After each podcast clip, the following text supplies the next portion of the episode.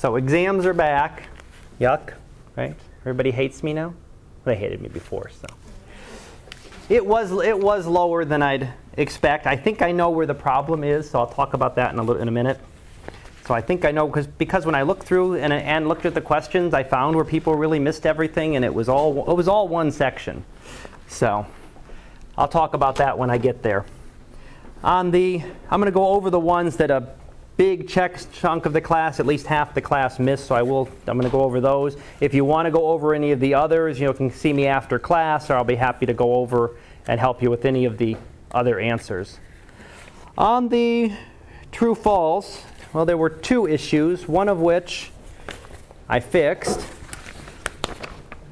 The first one was the first one was the one that a little over half the class missed was number four, which said a telescope with an eight-inch mirror will collect twice as much light as one with a four-inch mirror. You go for it.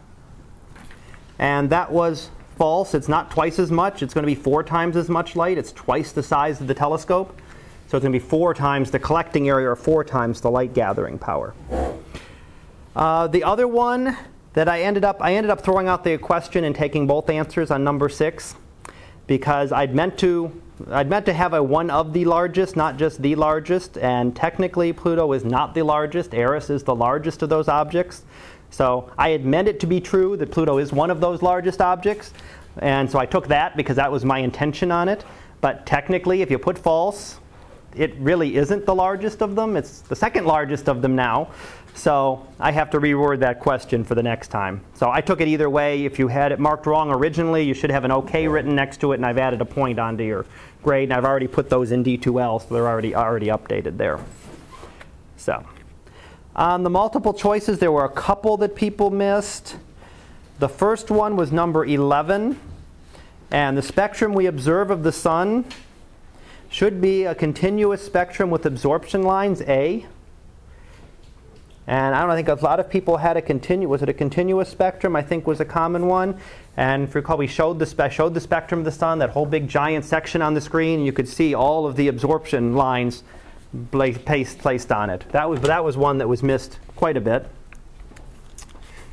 And let's see, on the next page, number 13, the advantage of a Newtonian reflector over a refractor, well, a reflector doesn't have any lenses to grind. It's still going to have a secondary mirror. It's not going to affect the, the central hole in the mirror. The big, big difference between the two is that there is no chromatic aberration. You're using a reflector instead of a refractor. You're using mirrors instead of lenses. You're not going to have light focused at differently depending on the colors. Go. So it should be D, the elimination of chromatic aberration, which is the reason that is. The reason that one is. All right, who else did we have here? Heather. Come in. There's Heather. Here you go. It's okay. All right, the next one that was just about just about half the class missed was which planet can the pole remain in darkness for 42 years and then have 42 years of constant daylight? That's Uranus, the one that orbits on its side almost. So it's pointing sometimes towards, towards the sun, sometimes away from the sun. Kate. And Max. There you go. So that should have been Uranus, answer A for number 15. Number 18, the moon's near side always faces Earth due to, and that's the Earth's tidal forces. So it has nothing to do with the sun's gravity, the Earth's magnetic field. None of the rest of that has anything to do with it. It's only the Earth's tidal force that is pulling on the moon and keeping it towards, keeping it bulged towards the towards the Earth. And then number 22. That was that was a tougher one. Not that because a lot of people got it right in the structures, but then got it on the on the essay question on it, but then missed it here. But it was the correct order for the structure of the sun and the only one of those that isn't out of order is C. You have the core, the radiative zone, the convective zone. Then you'd have the photosphere, chromosphere, and corona. That's the only one that's actually in order. Everything else has something flipped around on them. So that should have been C. Then the place that really messed it, because really those are the only ones, one, two, three, what did I say, there are about five or six of them out of 20, which is, isn't bad. Those are the ones that people really, everybody missed something. I mean, each question was missed at least once. But those are the, it wasn't really that bad. I think it was the short answers that crushed everybody. So that seems to be where we really got hurt. Uh, I'm going to go through all of them. I didn't look at specifically at you know how many each missed or on those, so I can't really tell you. On number 24, it should be that when an electron moves from a lower to a higher energy state, the photon is absorbed. So if it's going from a low energy to a high energy state, it absorbs the photon. Number 25, in general, as a telescope's diameter increases, its angular resolution will get better. There are different ways of wording it. I took other ways of wording it too, were acceptable. But it should be saying that it's getting, getting better as you increase it.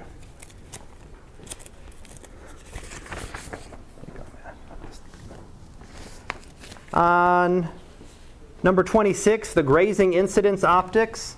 That was you just graze the side of the telescope and to focus the light. That was to focus X-rays. The tides that occur when there is little tidal variation near first and third quarter moons are the neap tides. Spring tides are the most intense ones when you have at full and new moon when everything's lined up. When they're at right angles to each other, then you get the neap tides. Number 28, it's the Jovian planets that have rings around their equators. So each of the Jovian planets, all three of them, have rings of some kind. Number 29, the only planet with no atmosphere of any consequence is Mercury.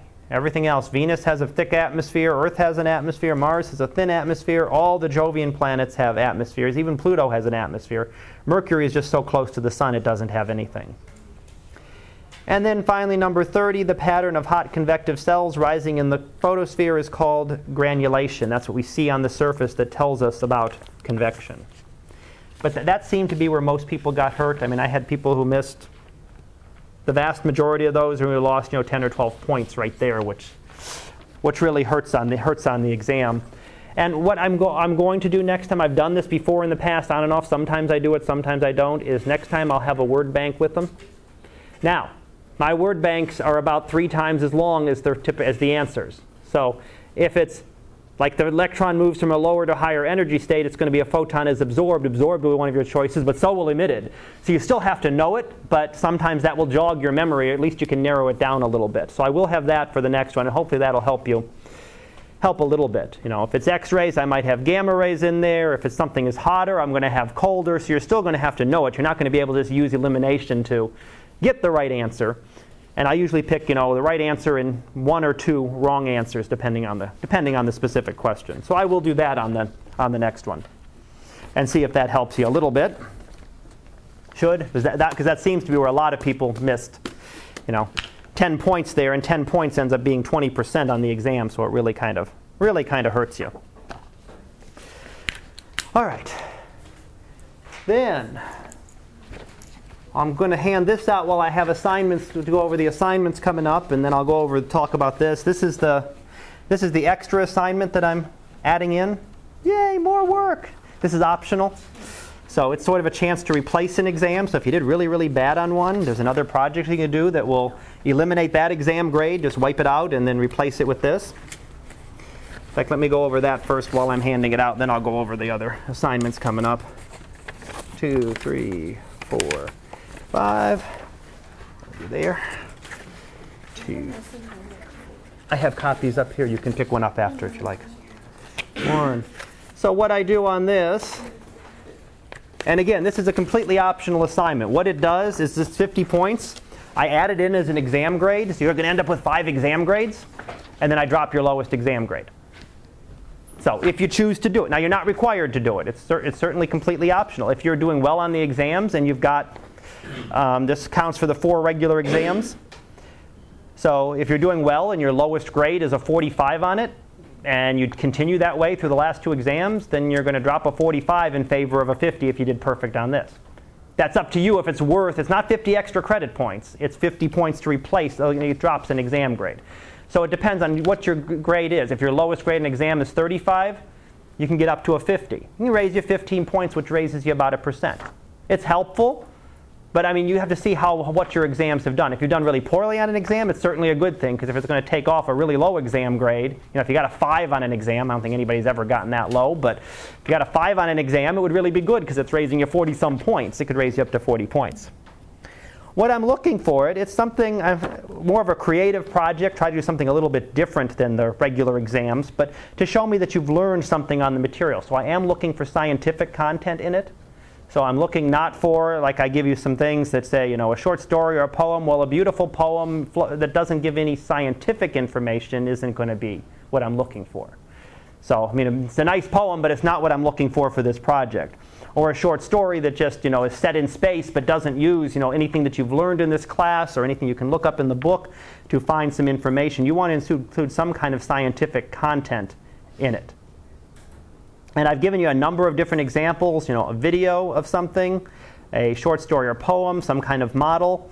Um, musical, I've had people do musical ones. I've had people do paintings. If you do like a painting, again, I'm looking if you do a painting of, you know, something like one of the pictures of the day, a supernova remnant or something, you know, do some kind of write-up that explains it too. So, you know, some sort of summary that explains the scientific behind what, what you did there. Um, if you're not into the music or the writing or the other stuff that I've given you there, I mean, into the creative writing, I should say, I've given you some other, like some kind of report you can write, which is, you know, scientific analysis of a movie. Again, I don't want a summary of the movie. I can find that easily enough. I'm looking for, you know, what did they do? What did they do wrong scientifically? You know, spaceship exploded out in, space and it was, it was you, heard, you heard the explosion, right? Or did they do it right and was it silent? You know, I've, I've seen them both ways. I've seen movies where, they're, where everything explodes and you hear all this, you know, you're out in space looking at the ship and you hear it exploding, which wouldn't happen. I've also seen some, I think it was, was it the last Star Trek movie that did that, where they exploded and they went out to space and it's dead silence. So, so some of them did it right, some of them did it wrong. And that's the kind of thing I'm looking for, is, you know, go through from a scientific point of view. Obviously, they're going to, you know, science fiction films are going to take some license. They're not going to be able to follow science perfectly, or there wouldn't be much of a movie there. You know, if you can't travel through among the stars, you can't do a whole lot. So, and right now we have no way to, to do that. So that's the kind of thing that I'm looking for. Again, it's not an automatic 50 points. I am looking for the content and what you did on there. So it's not just, oh, I just throw something together and get 50 points. I am looking for that you've included some of the science in there, maybe something you've learned that I can see that you've got some kind of you know, scientific information in there. It's not due till the end of next month. So I'm giving it to you now just so you have time to think about it. It will count for any of the first four exams. It won't replace the final. No, sorry.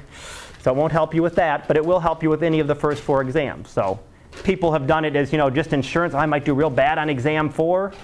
I might start working on something if I end up doing real good, because you should have all your exams back by then. So you'll know how you did and if you need to bother continuing or not. So, but I've done it November 30th. That gives you, you know, the, the next break, the Thanksgiving weekend, to work on it too when you have a little bit longer. Just what you want to do over Thanksgiving break, right, is work on astronomy, I know.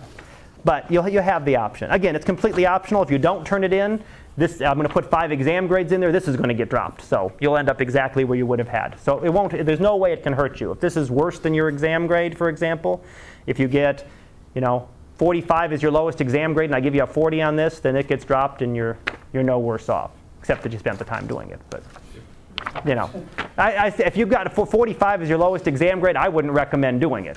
I'd say you're welcome to, but I'd say you're wasting your time. You know, you've probably got better things with other classes that you need to work on. So, but if you've gotten one in the 20s or something you'd want to replace, you know, then then it might be worth looking at. See what you can think of. If you have ideas or suggestions you want to run by me, you're welcome to do that. You know, catch me after class or email me, and I'll be happy to, you know, tell you whether I think it's a good idea or or not. If I think it is, has potential to work. So, questions? Yes. Um, this is kind of unrelated, but did they find something on Mars, like a metallic object or something? I had not heard that one. Well, I mean, it was on a Comedy Central show Oh. last night, but they said something about something metallic being found by one of the rovers, and I wasn't sure if it was like a joke or if it was like. real. I have I did not hear it, but I didn't. I have to look and see. I didn't see anything on the news that bro- the science news is that broadcast anything at least. So, but I'll have to take a look and see. But that would be interesting. I mean, there's certainly there is metal on Mars, so just like there is on Earth, but something unusual would be would be interesting. All right. Well, picture of the day for today then. light trails. So, nicely framed picture with the house and a lighthouse there off to the in the front, and then the star trails behind it. So what the photographer did is had a camera set up out here on a tripod, left the shutter open for about a half an hour according to this picture, and just you know let the stars move as they do. Now stars don't really move, right? It's, it's us doing the moving. So what you're really photographing is the Earth's rotation. So the Earth is rotating the camera and causing the stars to appear to move. And you can see the pattern of all the circles around the North Celestial Pole. You point the camera at the North Celestial Pole, and it's not going to appear to move because it's fixed, but everything else is going to appear to move around it. And if you could do this for a longer time, you'd actually get you'd actually get complete circles. So if you could take this far enough north, if you could go up to you know northern northern tip of Alaska, someplace you know very far north where it never gets light in the winter, you could actually take this image and have complete circles on it. Further south, you can't do that because if you tried to leave it open for 24 hours, well, sun's going to come out eventually and wa- wash out your film, and you're not going to be able to see not going to be able to see anything. Um, again, the rotation it's the rotation of the Earth that you're seeing, not the not the motion of the stars. There is mo- the stars do move, and we looked at that, that not too long ago. That the stars do have their own motions, but they're incredibly slow. If you Remember, Barnard's star was the fastest moving star, and it moved, you know, this little tiny fraction in a telescope in 20 some years. Nothing that you're ever going to be able to notice uh, with looking with your naked eye over, you know, human lifespans. If you come back tens of thousands of years from now, some of the star positions will have changed a little bit. They are slowly, slowly moving, and there will be enough that if you could come back in 10 or 20,000 years and look at them, you know, the Big Dipper will look different than it does right now. Some of those stars are moving in different directions, and it won't look exactly like a dipper as it does now. Go back 20,000 years ago, it wouldn't have looked quite the same either. But this is actually, this is just the motion of the Earth that you're seeing here. So, sort of going back to the very beginning chapter in this case, just seeing sort of the motion of the Earth as it as it rotates over. And again, see how quickly it moves. Over just half an hour. It didn't take very much time. You didn't have to leave it open for hours and hours to see this. It was only a half an hour. And you can even see it if you leave things open for just a couple minutes. You'll be able to see that there's you know a distinct trail there. It's not a, not a they're not points of light when they're when you leave the camera lens open for a long enough period of time. So, questions? No, no, no. Okay. All right, let's go on and finish up. We were almost done with chapter 10. So let's go back there and finish that up. In fact, I was here last time, and we'd been looking at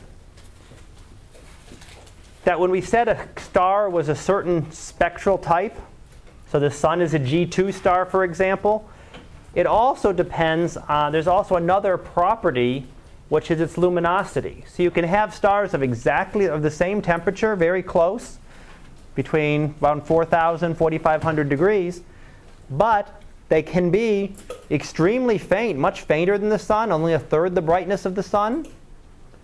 That's a main sequence star, or a dwarf star as we call them. The class 5s were the dwarfs, Roman letter, Roman numeral V. You can have stars that are hundreds of times the size of the sun, about the same temperature. So, no difference in temperature, big difference in luminosity means there's a big difference in size so that this is 100 times the brightness of the sun or 20 times the size of the sun. That's a red giant star. But it's still the same spectral classification. It's roughly the same temperature, and it's going to have the same spectral lines, the same spectral classification as the main sequence star. The third one is a supergiant. Again, temperature is a little bit lower, but close. Luminosity now has gone from less than the sun to 4,000 times as bright as the sun. That's why we see these supergiants from all over the place. They're so many times brighter, we can see them way off there, halfway across the galaxy. Whereas something like this, much fainter than the sun, would be invisible at that distance. You'd never be able to see it. They're still there. There's lots of them out there. We just can't see them because they're so faint. So you can get these other classifications. You can get a you not only classify it as temperature, which the K2 would tell you what it, roughly what its temperature is, That's the OBAFGKM classification. But it also gets a Roman numeral after it, a 5 being a dwarf star or a main sequence star, a 3 being a giant star, and a 1 being a supergiant star. And yes, there's a 2 and a 4 in there. There's subgiants and what did they classify the other one as the um, larger giants. There's, there's others. There's a 2 and a 4 in there, as, in there as well. But typically, most stars fall in the 1, 3, and 5, 5 range. And these are ones that the sun will eventually hit in its lifespan. It's a 5 right now. Eventually, it will be a red giant and a red, probably a red supergiant as well. So that's what we were finishing up again. We were just talking about the distances. And the reason we went to this is that it had to do with, we were talking about spectroscopic parallax where we could take the spectrum of the star and use it to determine the distance. Well, you can't just use that portion of the spectral classification. You can't just say, oh, it's a G2 star, it's just like the sun. Because it might be a star, a G2 star that's a lot like the sun, but it might be much bigger. You have to actually get the complete classification, or what they call as a two-dimensional. You classify it in one direction, temperature, another direction as luminosity. So that's sort of what we had finished up last time. I just wanted to review the last slide. And then our last thing to determine here is masses. So how do we determine masses of stars? The only way we can weigh a star to determine its mass is it has to be in a binary system. It has to have something orbiting it in order to determine its mass. You know, we can't go weigh any object, whether it's a star or planet. You know, I, we have no way to weigh it without watching something orbit it, without having something orbiting it. We have to use this combination in order to be this thing to be able to ha- um, determine it. So what we do is we measure the orbital motion, so we measure the orbit. You watch it over time. There are stars that we can really see, as pictured up here. These are actual images here. You know, where is the star? Well, you can watch these. And if you look at it here in the 1948, you have one image. 12 years later, now the stars have moved a little bit, and you can see they're in a different, and you can trace them around. You can actually trace out the orbit. So you can map out the orbit, find out how far the stars are away from each other, find out how long they take to orbit each other, and that allows you to get the masses. Going back to Kepler's laws, so use Kepler's laws to deter- can, can allow you to determine the, mass- the masses. So these ones are easy. These are one type of binary star that you can see. And this is what we call a visual. A visual binary. We can see the two stars. You actually look at it through the telescope, and I can see one star and I can see another, and I can watch them orbit each other. Not in real time, right? You're not going to just sit there and watch it in the telescope and watch one flowing around the other. They're much too long for that, but you can take an image of it this year, take another image of it five years later, and five years later. If they're close enough, here you can see that over, what was it, about 40, 48 to 83, so 48, about 40 years worth. By the time it actually got back to where it would have started, probably been about 40 years to orbit. But it's something that you can certainly, can, certainly can be measured. So you can, actually, you can actually see the two components. That's a very small fraction of star, small fraction of the binaries. They have to be spread apart far enough that we can see them, and they got to be close enough to us that we can actually, our telescopes can actually resolve them as two individual stars. The resolving power has to be great enough to separate them. Otherwise, if they're much for, if these stars were a lot further away, you can see how they're almost touching in those images. If they're much further away, they're going to look like one star. And we wouldn't be able to watch them orbit each other directly but we can watch them indirectly. So one other example is what we call a spectroscopic binary. You can't see two stars. When you look at it, you only see one. You only see that one star. But when we take a spectrum of it, we see the spectra of two stars mixed together. And if they're orbiting each other, Sometimes one star is coming towards you, one's going away, right? Other times, you know, switched around. If it's coming towards you, blue shift, going away from your red shift, go back to the Doppler effect. So you're going to see, you know, here's what you should get for these lines. Well, here at one time, they're all shifted, they're shifted towards the red. Here they're shifted towards the blue. You're seeing primarily the light of the brighter star, so you're going to see that star moving a little bit towards you, moving a little bit further away. If you look at, instead of looking at the image, looking at the photograph and how they're actually moving each, each year, you might look at a spectra every few, every few years or every few months, depending on how fast they're orbiting. And you can then determine the, pa- the period and um, radius from that. These are the most common. Most binaries are spectroscopic binaries because that works as far away as you can see the star you can measure the motions. As long as you can get a spectrum of the star, you can measure it and you can determine that it is a binary star. It doesn't have to be super close to us or very widely spread apart like this to be able to see it. These can be very close together or they can be very, very far away from us. Even if they're further apart, very far away from us, and we can still see them. Now, the third type is even rarer, really the rarest case, is what we call an eclipsing binary.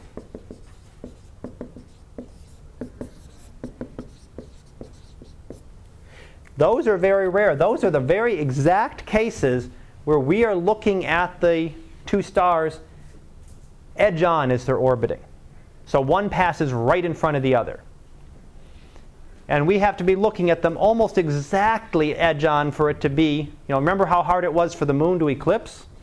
Right? The moon is tilted, and the moon's big. Moon's not just a little tiny dot there.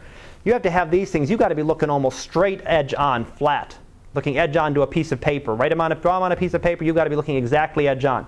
If you tilt it half a degree, forget it. You're out of luck.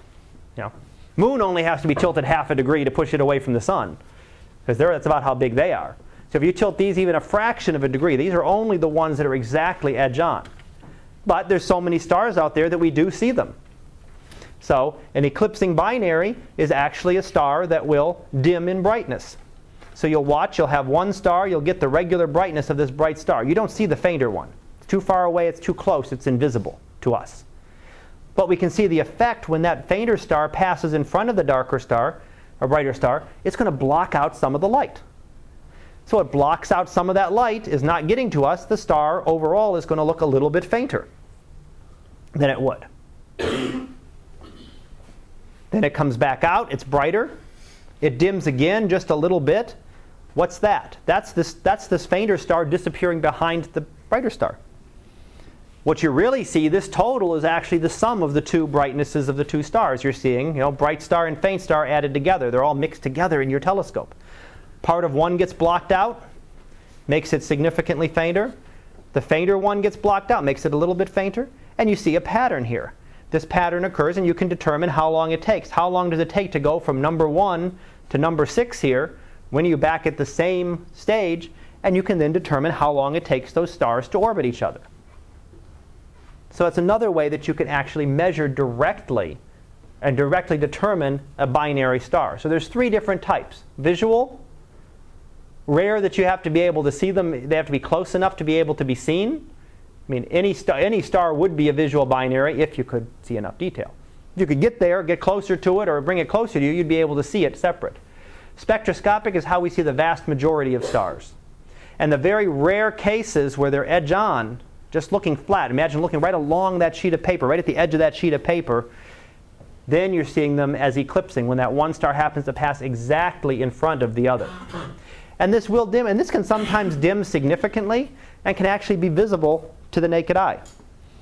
There is a star in the constellation of Perseus, which is a fall, that's one that's out, out now um, called Algol. Algol is a star that the, the, it's the demon star. If you go back to mythology, it's the head of it's Perseus is holding the head of Medusa, and Algol is representing Medusa's head. It's the demon star because it changes in brightness. It has a brightness that's nicely visible, but there are times when its companion star passes in front of it and makes it much, much fainter. And this is something that people could notice even, thank you, even thousands of years ago, they were able to notice that this star was getting significantly fainter at times. And heavens weren't supposed to change. This thing was changing. Well, it's the demon star. Something, something's really odd going on there. So that's one example of these. Most of them you can't see like that.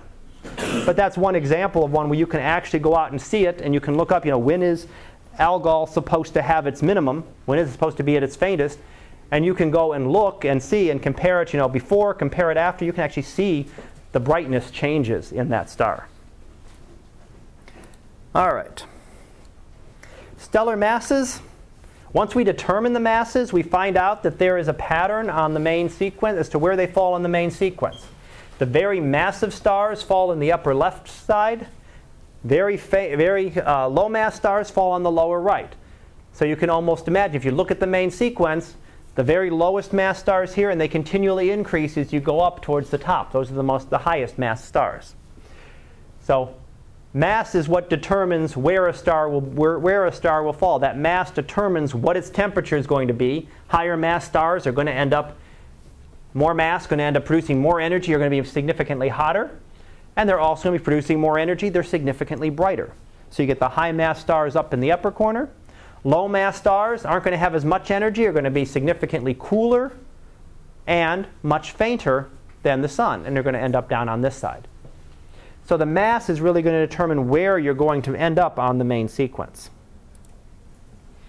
What kind of masses of stars do we see? Sometimes you hear that the, sun, the sun's what, a typical star? Sun's actually an atypical star. It's a rather small, it's a rather big star.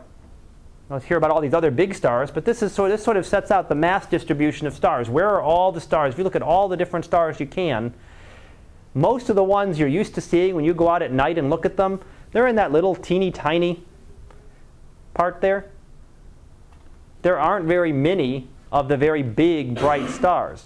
Most of the stars, especially these on the main sequence, here's 41% are dwarfs, really small dwarf stars, smaller than the sun smaller than a quarter the size of the sun. Add in the next block, that's 28%, that gets you up to 69. Those are stars that are up to about half the size of the sun, half the mass of the sun. So we're up to what? 69. You add another 19%, gets you up to 88%. So 88% of the stars are the mass of the sun, uh, the main sequence are the mass of the sun or less.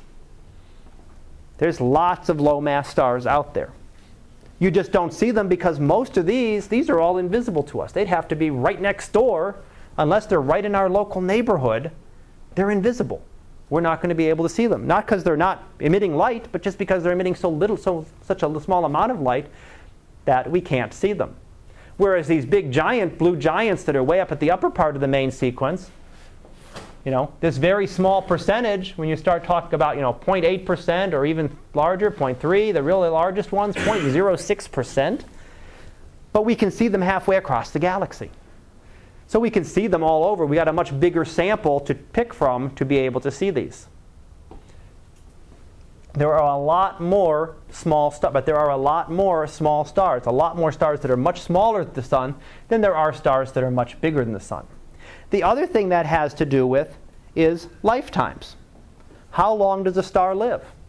All stars don't live the same amount of time. I think I've given you the number, right? The sun's about a 10 billion year lifespan. It's 5 billion years old, it's got about 5 billion years to go. A star that is much, much smaller than the sun has a longer lifespan. It won't last just 10 billion years, it might last 100 billion years or 500 billion years. That means that in the age of the universe, every single one of these stars that's ever formed is still here. They haven't gone anyplace. So they're all still, so of course we're going to build up more of them, right? They haven't died. There hasn't been time for them to die. A star like the sun lives about 10 billion years. Most of the stars like the sun are still around. Universe is about 13, 14 billion years old. So not all of them, but the cutoff is somewhere in here. Any star less than this, they're all still around, every star that formed that age gets, that lifetime gets shorter and shorter as you go up there, and it goes up very quickly. When you get to those highest mass stars, those ones that are more than 20 solar masses, that 0.06%, their lifespan might be 5 million years. Long time, right? 5 million years they're going to be around. Well, how many 5 million years have there been in 13 billion years? It's a lot of 5 millions. So how many generations of those stars have gone and dead, and they're gone. So you're also kind of sweeping them out. How many of those stars have come and gone in just the age of the sun? So there's, a, there's an effect there that not necessarily do you only form more small stars, which may be the case as well, but you have an effect that the small stars aren't dying. They're living, they're living forever, as far as we're concerned. If something's living for 500 billion years, that's you know, 10, 50 times the age of the universe. So you got to wait for 50 more times the age before the first ones start to get start to finish up and use their fuel and, and leave and actually die and dis- start to disappear. So they're just building up. You just keep adding more and adding more, and they're not going anyplace. So two combinations there. One, one is what you see, and one is actually how the, what the ages are like. So let's go through and summarize chapter 10, which said, and I went through this, started this last week, so distances to the stars only works for the nearest stars, but we can measure them by parallax. That's the apparent shift of a nearby star as compared to the background stars. So we could use that to measure the distances, distances to the stars. We had an apparent brightness and an absolute. Apparent brightness is what we see from the Earth. An absolute brightness is really how bright the star actually is. So how bright does the star is the star really appearing to be? Is, is the star really in the sky? We can easily measure its apparent brightness. How much, how bright does it look? Hey, it's a real bright star, it's a real faint star. You know, we can measure. We can put an instrument on the telescope that counts how many photons you get from the star and say, oh, here's how bright it is, here's how bright it is. Absolute brightness depends on the distance. The absolute brightness is what we really want. We want to know how bright that star really is. We don't want to know that it's bright because it's close, just bright because it's close. We want to know how much energy is it really putting out. So that's the important one that we're trying to determine when we build our HR diagrams. We went through the spectral classes, OBA, FGKM, and those correspond to the different surface temperatures. So hotter stars, class O, cooler stars, class M. So that's one, that's one measure. The other is stellar size. Depends on the luminosity and the temperature of the star. So how big is the star? I can actually measure how big a star is without being able to see it. I showed you one where you could actually see the size of the star. There aren't many like that. There aren't many stars that are big enough and close enough to us to be able to see them as a disk, to actually be able to see a disk in the telescope. It's a very rare thing. But we can determine it. If we know the luminosities and the temperatures, we can estimate the sizes as compared to the sun. So we can say a star is the same temperature as the sun, but its luminosity is a lot more, then it's going to be a lot bigger than the sun. Or it's the same temperature of the sun and its luminosity is a lot less, then it's going to be a lot smaller.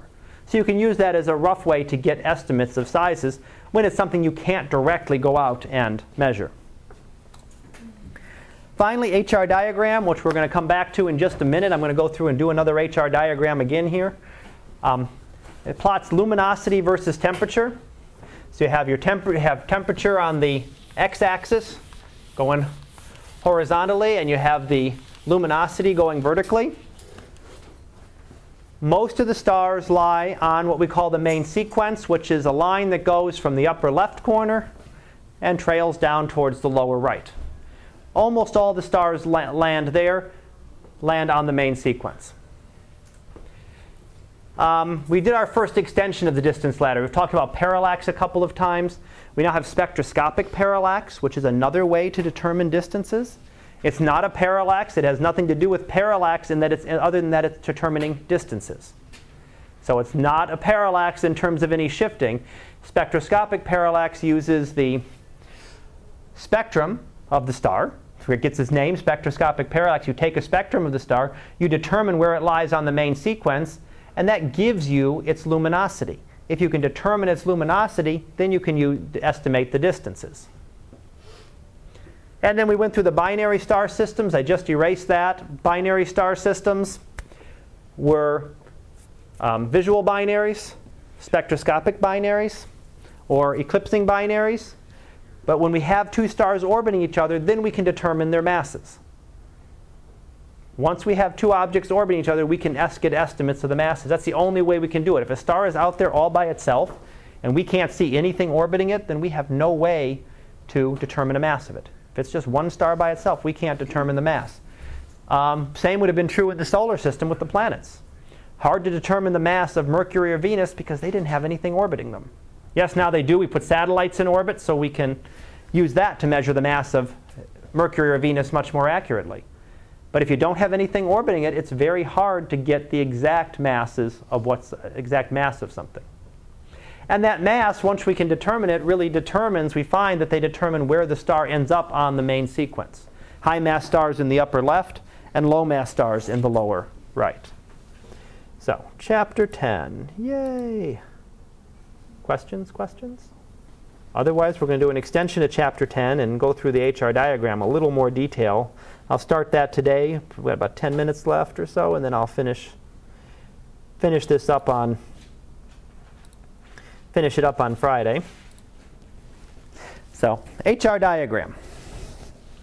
And again, you've gone over some of this, you've gone over some of this before.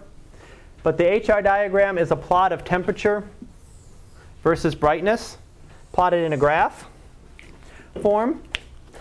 It is really a basic tool. You're going to be seeing it. You we I introduced it in the last chapter in chapter 10. You're going to see it in chapter 11. You're going to see it in chapter 12. You're going to see it in chapter 13. You're going to see it once or twice in even the later chapters when we get out to galaxies. You'll still see it a little bit. It is really the basic tool for astronomy of the stars, for studying the stars. It organizes them and it tells us a lot of information about them. We can learn by looking at where a star falls on the HR diagram. We know whether it's very bright or very faint, whether it's very hot or very cool. We can learn something about its mass depending on where it falls diagonally in this direction, high mass stars, low mass stars. We can learn something about its size by the other direction. The smallest stars are down in this corner. The biggest stars would be up in the upper right-hand corner. So it gives us, in one tool, it gives us a lot of information. If you plot stars on there, you can see a lot of, you can learn a lot about them. We can also learn about how the stars evolve. So stars do change. They don't have, a star like the sun isn't going to stay right where it is on the main sequence all the time. Eventually, it uses up its source of energy and it starts to change. And it changes, its temperature will change, and its brightness will change. So where you'd plot it on the HR diagram will then change. All right? If it was right here and it gets hotter, now it's starting to go up a little bit. If it's getting cooler, sorry, it's getting brighter, it's going up. If it's getting a little bit cooler, it's going up here. So if it gets brighter and cooler, it moves up towards the upper right. And you can actually map these out, not something you ever see in, again, the given lifetime of a star, of a single star, but that you can see if you look at them over time. If you look at them over very long to- over very long times, and you look at whole bunches of stars, you can determine. We can see how they're going to change. Where are stars like the sun going to be, and what's going to end up to them when they die? Where are they going to end up? The components of the HR diagram are on the horizontal axis is the temperature.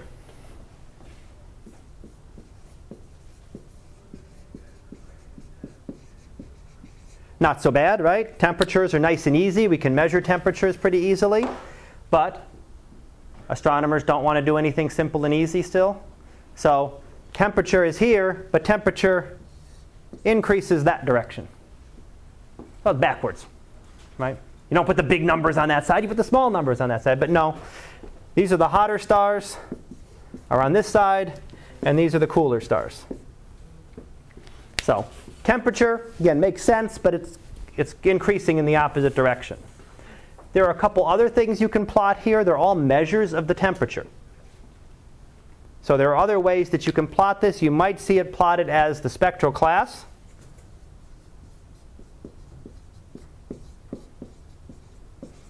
Right? O stars down to M stars, O, B, A, F, G, K, M. You could plot it that way. Remember, that's telling you the temperature. O stars are very hot, M stars are very cool. It's plotting the same thing, just in a different measurement. We don't directly measure the temperatures of stars. You can, I can determine them, but when you're just looking at a star, it's not something that, in, that instinctively comes out is the temperature. You Look at a star, oh, that's 3,825 degrees. It's not a number you typically get. Now, when, when someone is doing a theoretical model, well, that's what comes out of the computer is the temperature of the star. So you'll see this used if someone is doing like a theoretical model of how a star might change, they might get exact temperatures. When an astronomer is looking at it, they tend to get it making something visually, then they're going to get usually a spectral class or what we call the color index.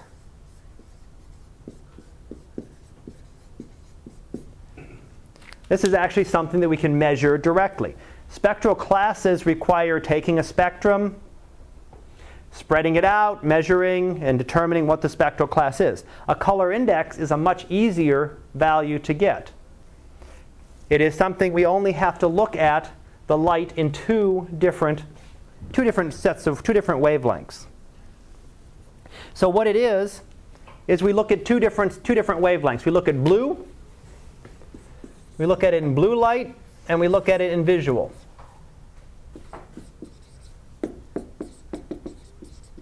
Which is kind of the yellowish green area, part of the spectrum. So we measure how light is, how much light are we getting in the blue part of the spectrum, how much light are we getting in the yellowish green part of the spectrum. That's a very quick way to measure the temperature. Because a star that's emitting more blue light than visual light is going to be a hotter star. A star that is emitting more visual light than blue light is going to be a cooler star. By how much they exceed each other tells will tell you exactly how hot or how cool the star is. So for something like the sun, if you take its magnitude, right? We love magnitudes backwards, everything's backwards with them. But it's B, B minus V, if you take its blue magnitude in the blue, how bright does it appear in the blue? and subtract how bright it appears in the visual, you get some number. What did I 0.656 or so? The exact number isn't important, but there's some number. So a star that you measured this color index to would tell you exactly the temperature of the star compared to the sun. It would give you some index. If you get a much cooler star, it's going to be very red, meaning that you're going to get very little blue light and a lot of visual light. This is where the backwards part comes in. A lot of blue light, or sorry, very a cool star, very little blue light means a big magnitude numerically. Right? Number is going to be bigger. This number is going to be smaller. So a red star, what did I say? Positive. So positive means a red star. And maybe as much as plus 2 or so for a very, very red star. Again, red star means it's not emitting a lot of blue light, it's emitting a lot of visible light. Because the magnitudes are backwards, this number is going to be very big. This number is going to be very small. You're going to take a big number and subtract a small number, and you're going to get a big positive number. Make sense? Okay. Again, you're not going to have to go through the calculations with this. I just wanted to show you where this comes from because you will see it on some of the, on some of the graphs. A negative number means a blue star. Maybe minus 0.5 is a very blue star. Again, blue star is emitting a lot of blue light. A lot of blue light means the blue magnitude number is going to be a lot smaller, smaller number the, you're going to be letting less visible light, so that number is going to be bigger. You get a small number minus a big number, you're going to get something negative. So when you plot them here, you're going to get color index is going to be negative here, positive here. So that's plotted at least in the right direction, right? You got the small numbers on that side and the bigger numbers on this side. But those are three things that you will see plotted on the x-axis of the main sequence. And we're just about done here, so I'm going to go ahead and stop there, and then I'll come back. I'll put that back up on, on Friday, and we'll go through and finish, finish that. So do have a quiz on Friday. Is Chapter 10. It's going to be HR diagram. I'll tell, I'll tell you that in advance. It's going to be all about the HR diagram. So I will finish that up before and then give you the quiz, and then we'll have a lab working on something similar. So if you came in later, I do have exams I can give you. I can give you back if you want them.